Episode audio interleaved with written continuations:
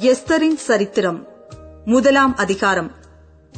இந்து தேசம் முதல் எத்தியோப்பியா தேசம் வரைக்கும் உள்ள நூற்று இருபத்தேழு நாடுகளையும் அரசாண்ட அகாஸ்பேருவின் நாட்களிலே சம்பவித்ததாவது.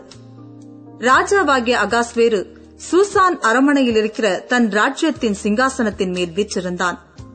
அவன் தன் ராஜ்யபாரத்தின் மூன்றாம் வருஷத்திலே தன்னுடைய பிரபுக்களுக்கும் ஊழியக்காரருக்கும் விருந்து பண்ணினான்.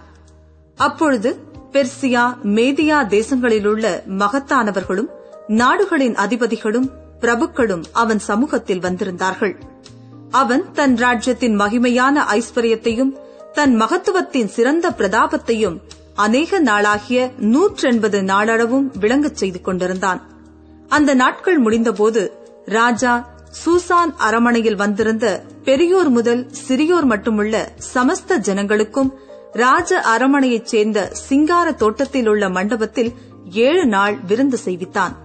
அங்கே வெண்கல தூண்களின் மேலுள்ள வெள்ளி வளையங்களில் மெல்லிய நூலும் சிவப்பு நூலுமான கயிறுகளால் வெள்ளையும் பச்சையும் இள நீளமுமாக்கிய தொங்கு திரைகள் விதானித்திருந்தது. சிவப்பும் நீலமும் வெள்ளையும் கருப்புமான கற்கள் பதித்திருந்த தள வரிசையின் மேல் பொற்சரிகையும் வெள்ளி சரிகையுமான மெத்தைகள் வைக்கப்பட்டிருந்தது. பொன்னால் செய்யப்பட்ட நானாவித பாத்திரங்களிலே பானம் கொடுக்கப்பட்டது. முதல் தரமான திராட்சரசம் ராஜஸ்திதிக்கு ஏற்க பரிபூர்ணமாய் பரிமாறப்பட்டது. அவரவருடைய மனதின்படியே செய்யலாம் என்று ராஜா தன் அரமனையின் பெரிய மனுஷருக்கெல்லாம் கட்டளையிட்டிருந்தபடியினால் முறைப்படி பானம் பண்ணினார்கள். ஒருவனும் பலவந்தம் பண்ணவில்லை. ராஜஸ்திரீயாகிய வஸ்தியும் ராஜாவாகிய அகாஸ்பேருவின் அரமனையிலே ஸ்திரீகளுக்கு ஒரு விருந்து செய்தாள்.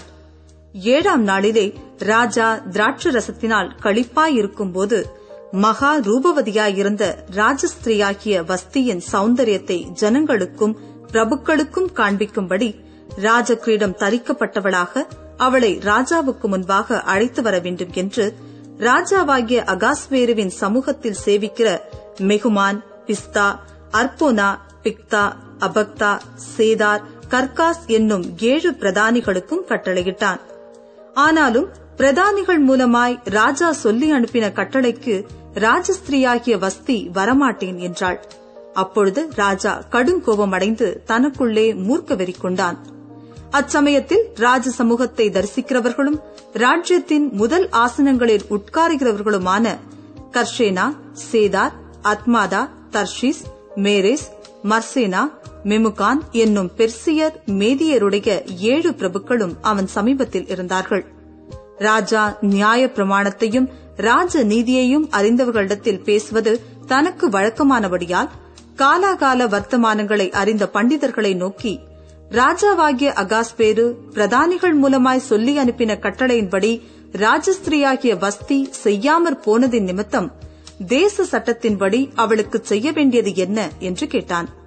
அப்பொழுது மெமுகான் ராஜாவுக்கும் பிரபுக்களுக்கும் முன்னே பிரதியுத்தரமாக ராஜஸ்திரியாகிய வஸ்தி ராஜாவுக்கு மாத்திரமல்ல ராஜாவாகிய அகாஸ்பேருவினுடைய சகல நாடுகளிலும் உள்ள சகல பிரபுக்களுக்கும் சகல ஜனங்களுக்கும் கூட அநியாயம் செய்தாள். ராஜாவாகிய அகாஸ்பேரு ராஜஸ்திரியாகிய வஸ்தியை தமக்கு முன்பாக அழைத்து வரச் சொன்னபோது அவள் வரமாட்டோம் என்கிற செய்தி எல்லா ஸ்திரீகளுக்கும் பிரசித்தமானால் அவர்களும் தங்கள் புருஷரை தங்கள் பார்வையில் அற்பமாய் எண்ணுவார்கள். இன்றைய தினமே பெர்சியாவிலும் மேதியாவிலும் உள்ள பிரபுக்களின் ஸ்திரீகள் ராஜஸ்திரீயின் செய்தியை கேட்கும்போது ராஜாவின் பிரபுக்களுக்கெல்லாம் அப்படியே சொல்லுவார்கள். மிகுந்த அசட்டையும் எரிச்சலும் விளையும். ராஜாவுக்கு சம்மதியாயிருந்தால் வஸ்தி இனி ராஜாவாகிய அகாஸ்வேருவுக்கு முன்பாக வரக்கூடாது என்றும் அவளுடைய ராஜ மேன்மையை அவளை பார்க்கிலும் உத்தமையாகிய மற்றொரு ஸ்திரீக்கு ராஜா கொடுப்பாராக என்றும் அவரால் ஒரு ராஜகட்டளை பிறந்து அது மீறப்படாதபடிக்கு பெர்சியாவுக்கும் மேதியாவுக்கும் உரிய தேச சட்டத்திலும் எழுதப்பட வேண்டும். இப்படி ராஜா தீர்த்த காரியம் தமது விஸ்தீரணமான ராஜ்யமெங்கும் கேட்கப்படும்போது பெரியோர் முதல் சிறியோர் மட்டுமுள்ள எல்லா ஸ்திரீகளும் தங்கள் புருஷரை கனம் பண்ணுவார்கள் என்றான்.